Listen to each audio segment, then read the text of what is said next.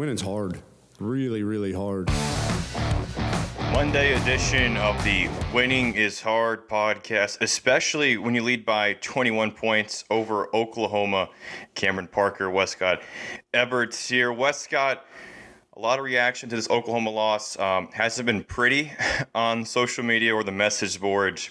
Just want to get your take on it. What's your angle following this Texas loss? Caleb Williams is really good. Yeah. Yeah, we'll, we'll keep it keep it short. Sarkisian, of course, addressing the, the Monday press or addressing the, the game following uh, was Monday press conference today. Uh, probably one of the most exciting games in, in, recent memory, but also being called one of the most devastating losses in recent memory. Just you think that's correct, or how, how would you rank this in the uh, echelon of great Texas losses? uh, certainly, um, you know, as I kind of reflect back on, you know, some of the the Red River um, showdown games that Texas has played over the last two decades, um, you know, I think it's hard to argue that that this was it certainly it wasn't the best result for Texas. Um, you know, the the 2000, 2005 win, you know, probably the most the most thrilling. Um, you know, 2008, 45 35 uh, was just a, a, really fantastic game. And, um, you know, 2018, Texas blew a 21 point lead in that game as well. Cameron Dicker was able to kick uh, the game winning field goal. Um, overall, just in terms of drama, though, I, I, think this was, you know, maybe the the most dramatic, um, you know, Red River uh, showdown that, that's been played in this his, in the history of the series. It was certainly uh, the highest scoring game, and um, you know also became the, the second largest comeback uh, for Oklahoma as um, you know things went really poorly for Texas in the second half. I believe they were outscored um, 35 to seven. Yeah, uh, 35 to 10. Sorry. I think looking back at the the losses in the Red River shootout, I don't think they've been heartbreaking. I think they've they've been um, uh, what frustrating is the word I'm looking for. They've just been frustrating because now it's seven straight years where the final score has ended in a one score game.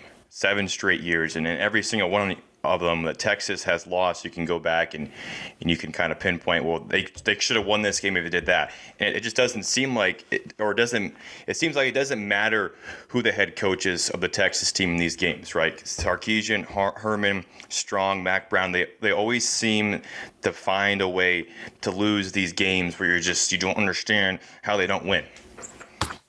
Yeah, I think, um, you know, certainly um, the success that, that Oklahoma has had has um, you know, been been a result of of their preparation. I think you know better coaching. I thought Texas was a better coach team um, in the first half against Oklahoma, and um, in the second half they weren't. I thought um, Sark made some questionable game management decisions uh, that really started at the end of the first half uh, when he he didn't call a timeout uh, before the third down play until he had let about 20 seconds or so come off the clock. Uh, so when Texas was able to convert that third down, uh, they didn't have enough time, um, you know, to be able to run any more plays before having to settle for the field goal. Certainly, you know, in, in a game that was decided by such small margins, um, you know, just a, a, small decision like that, um, you know, had a big influence on the outcome. And you know, so I think when I when I look back over you know what's what the difference has been you know oklahoma has, has been consistently you know the better coach football team and uh, because of it their players have been put into better uh, positions to succeed and um, you know once again unfortunately uh, that ended up being the case um, even though I, I thought the um, the offensive and defensive scripts uh, for texas um, were much better to start the game than uh, they were in the, the last three years of, of the tom herman era yeah, I think you got to give kudos. Year, sorry. I think you got to give kudos to Oklahoma in their in their players and their staff because a lot of teams would have just quit after going down 28 to seven. But I, personally, I never felt like the game was out of hand for Oklahoma. I still thought they could eventually come back, and of course they did. But just a, a good job of not giving up at all in that game, and I think that kind of shows you on the opposite side where Texas is at. And Sarkisian talked about in his press conference today about keeping that mental focus for all four quarters. And there was a lot of uncharacteristic plays that he saw in the second half. You know, we can talk about the offense here, but three straight offensive possessions where there was a, a flag on an offensive lineman. Just losing that that mental the focus. And that brings me back to the Arkansas loss where he talked about this team needs to learn how to hate losing more than they want to win right just I don't, I don't know the mental psyche of this program where it was at following Tom Herman. I'm not in that locker room obviously, but it just feels like this Texas team they've lost at least 3 games the last 4 years. They're used to losing. It just doesn't feel like they're they're mentally strong to kind of to hang and just the defense just a little bit of lapses in pass coverage defensively. It just seems like this Texas team isn't mentally as strong as Sarkisian wants it to be. Yeah, and um, you know, I think sometimes you know you can talk about um, you know mental toughness in terms of not giving up, uh, but I, I, think you know what happened with Texas in the second half. Um, you know, when the Oklahoma running game was really able um, to get going, um, Oklahoma in the second half uh, ran for 190 yards on only 19 rush attempts, so they averaged uh, 10 yards per carry. You know, really, they were able to bring back the counter scheme. Uh, there's a post up about you know what happened in, in the running game um, that I, I, wrote yesterday. Um, Oklahoma was able to bring back the counter game, had some wrinkles. Uh, Caleb Williams providing a run threat you know, made a big difference there as they started uh, running some of those direct snaps to Kennedy Brooks uh, that accounted for uh, two of those late touchdowns for Oklahoma. Um, you know, putting you know wide receiver in motion and, and Drake Stoops uh, to let him serve as an extra blocker. You know, really get three guys, you know, pulling, you know, around the edge, uh, making blocks. And I, I, think what happened for Texas, uh, you know, to go back to the point about mental toughness is that, you know, mental toughness for Texas um, in that situation was trusting their technique and fundamentals and trusting that their teammates were going to be in the right place to make plays. Um, you know, Sark said today that, that he thought, you know, the defense was trying to do a little bit too much individually. And that, you know, contributed to that breakdown in technique and fundamentals as, you know they struggled to to really uh, get off blocks and and have the right run fits there. Oklahoma came into this game averaging 155 yards rushing, and they more than doubled that, 339 yards. Uh, I don't have the stat in front of me, but I want to know what the yards before contact were for Kennedy Brooks. Uh, I mean, it just seemed like he was already downfield, and you talked about it. You had a great piece about what Oklahoma did, to, you know, to help out in the run blocking, and, and Texas just didn't seem they were they were ready for it. And you talked about, or Sark talked about, just defensive linemen trying to do too much. And and now with the loss of Jacoby Jones, we can talk about the injuries too. Jones out, had surgery on a foot. It's it's going to hurt this defensive line going forward. And I don't. Is is there hope on the other side? I think the big hope uh, when it comes to the defensive line is providing more playing time to Alfred Collins.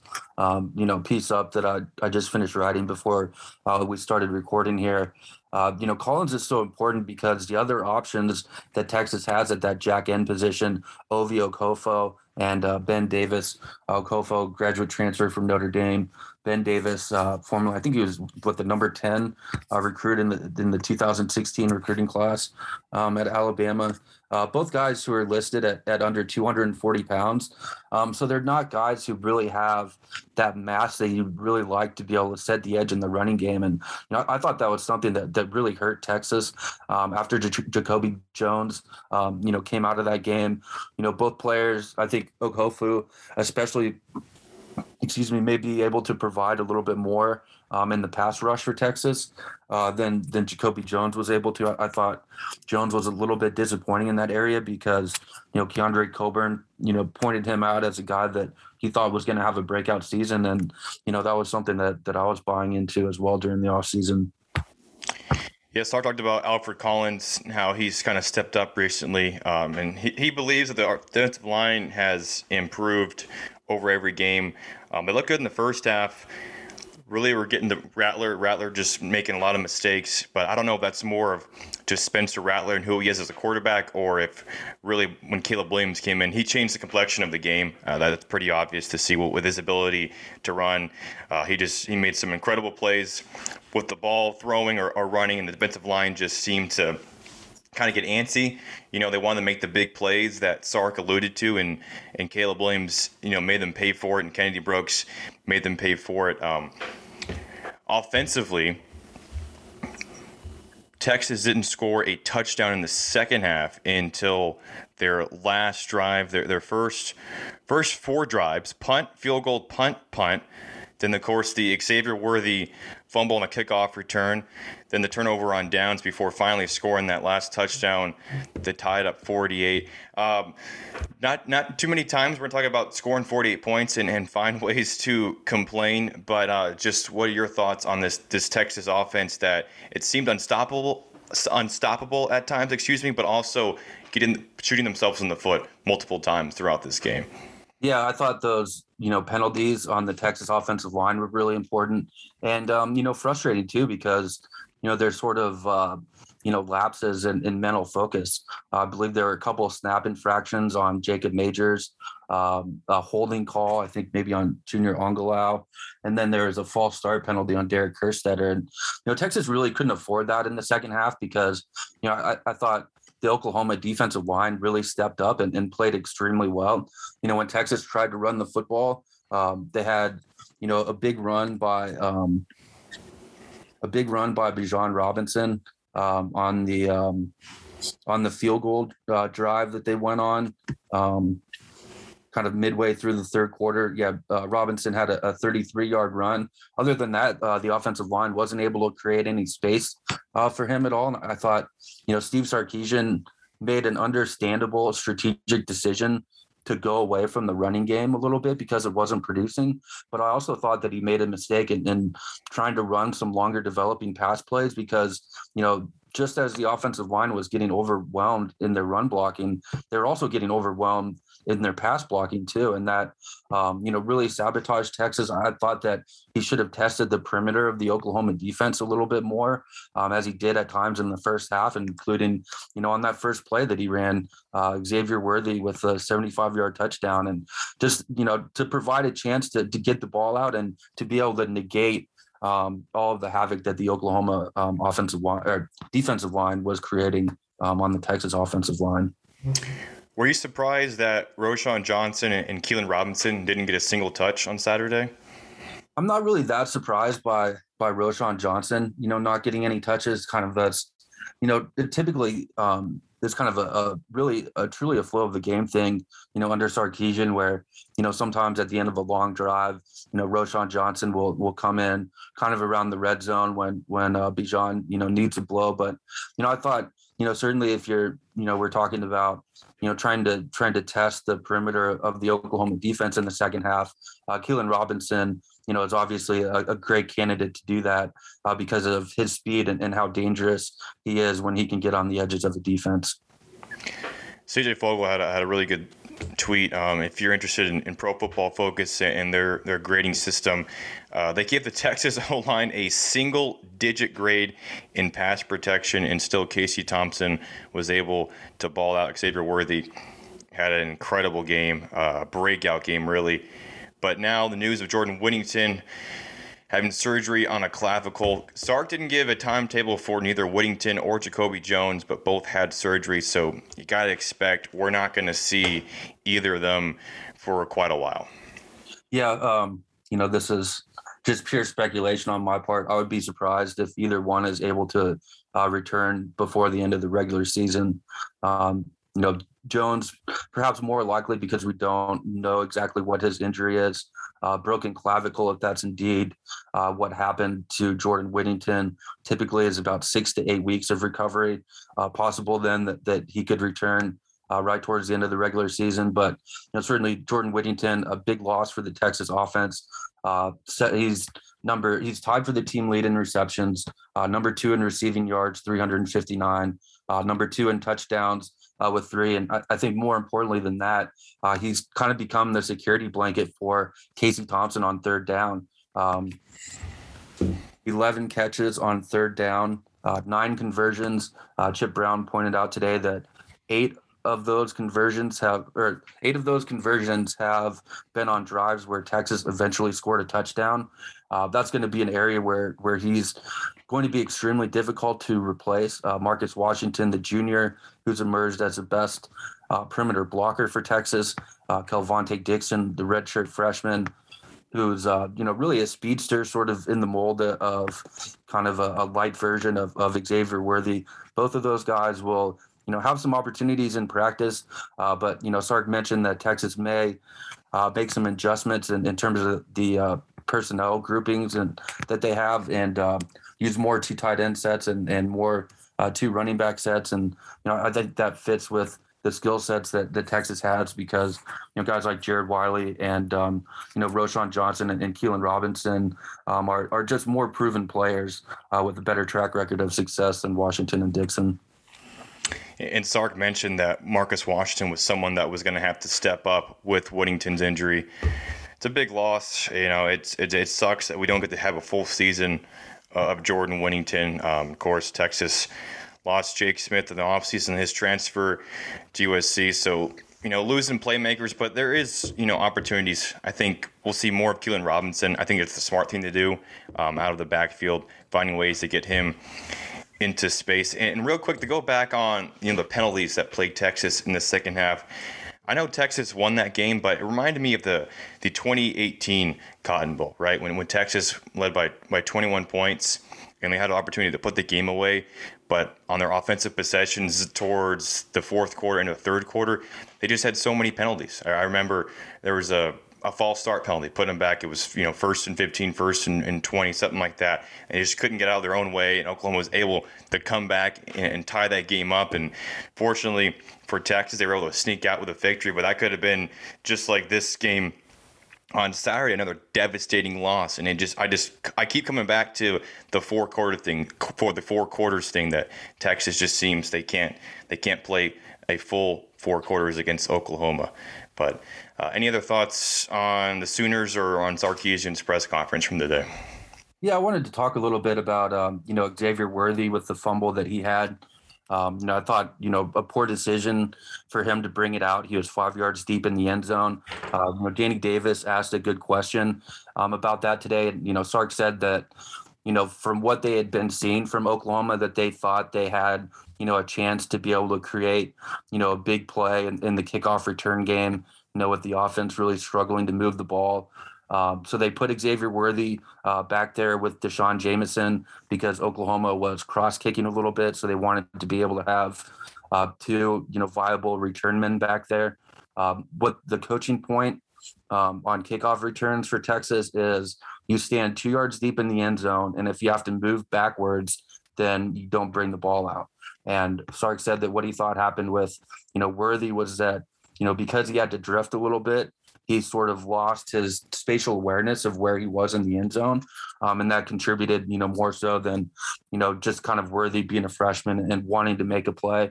Um, but ultimately, the biggest issue, you know, on that play was that he fumbled at the end of it. Uh, Sark said that he thought he had the ball in the wrong arm, um, and, and certainly, you know, didn't protect it well enough as he hit, as he kind of came into contact. Um, you know, time when you know, coaches really like guys to, to get two hands on the football and make sure that they can uh, finish the play without the turnover. And, you know, probably um, the single most uh, significant play of the game after um, Oklahoma had just tied the game with a, a touch, the touchdown to Marvin Mims and the two point conversion.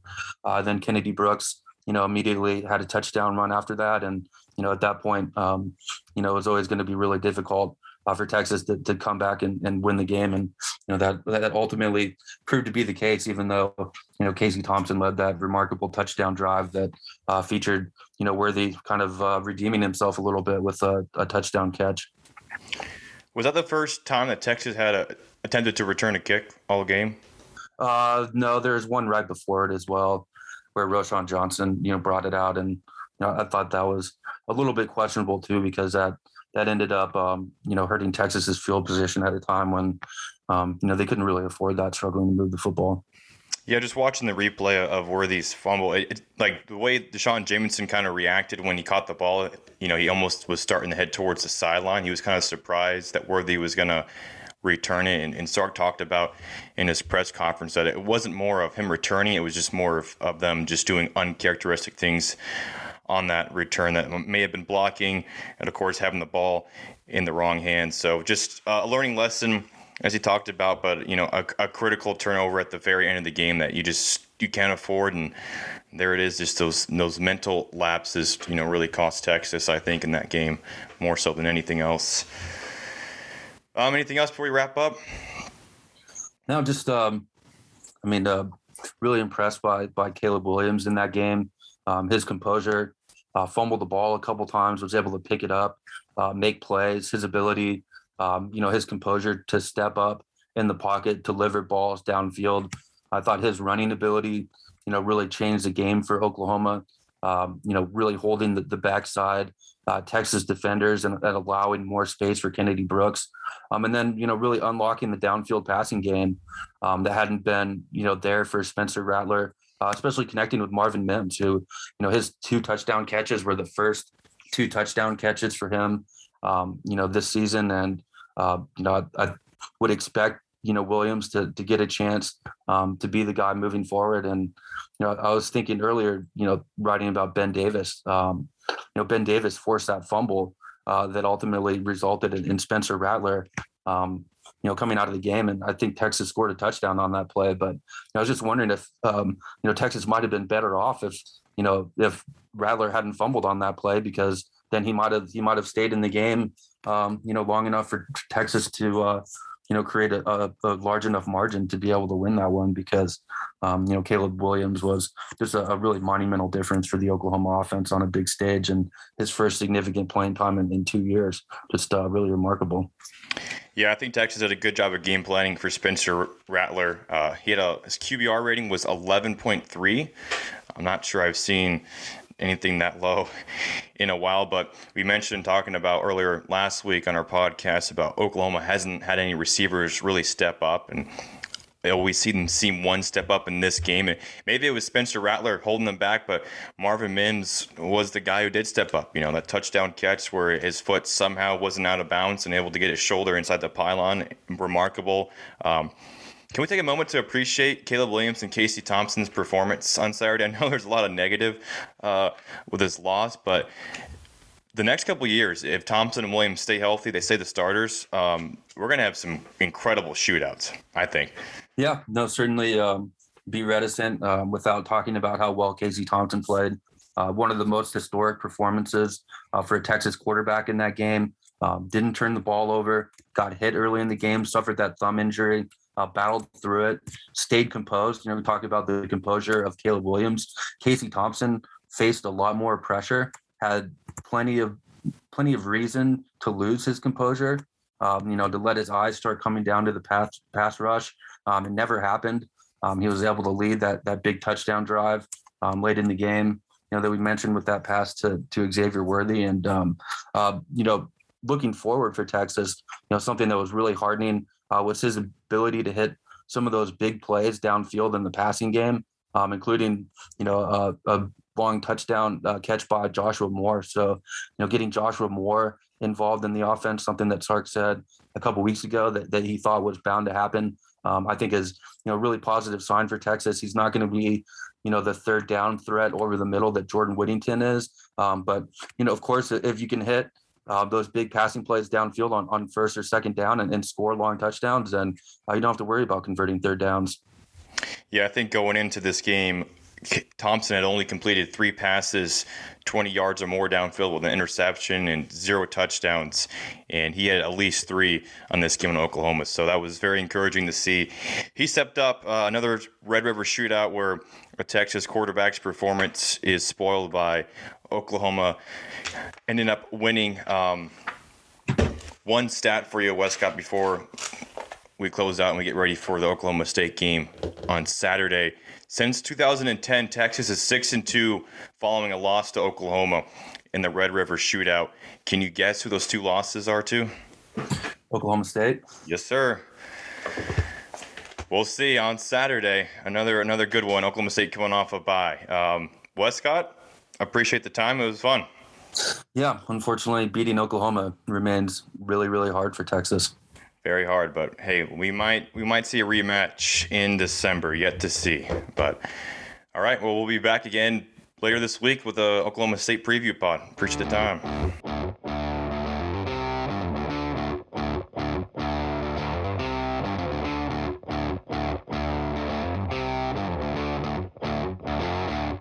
Winning's hard, really, really hard.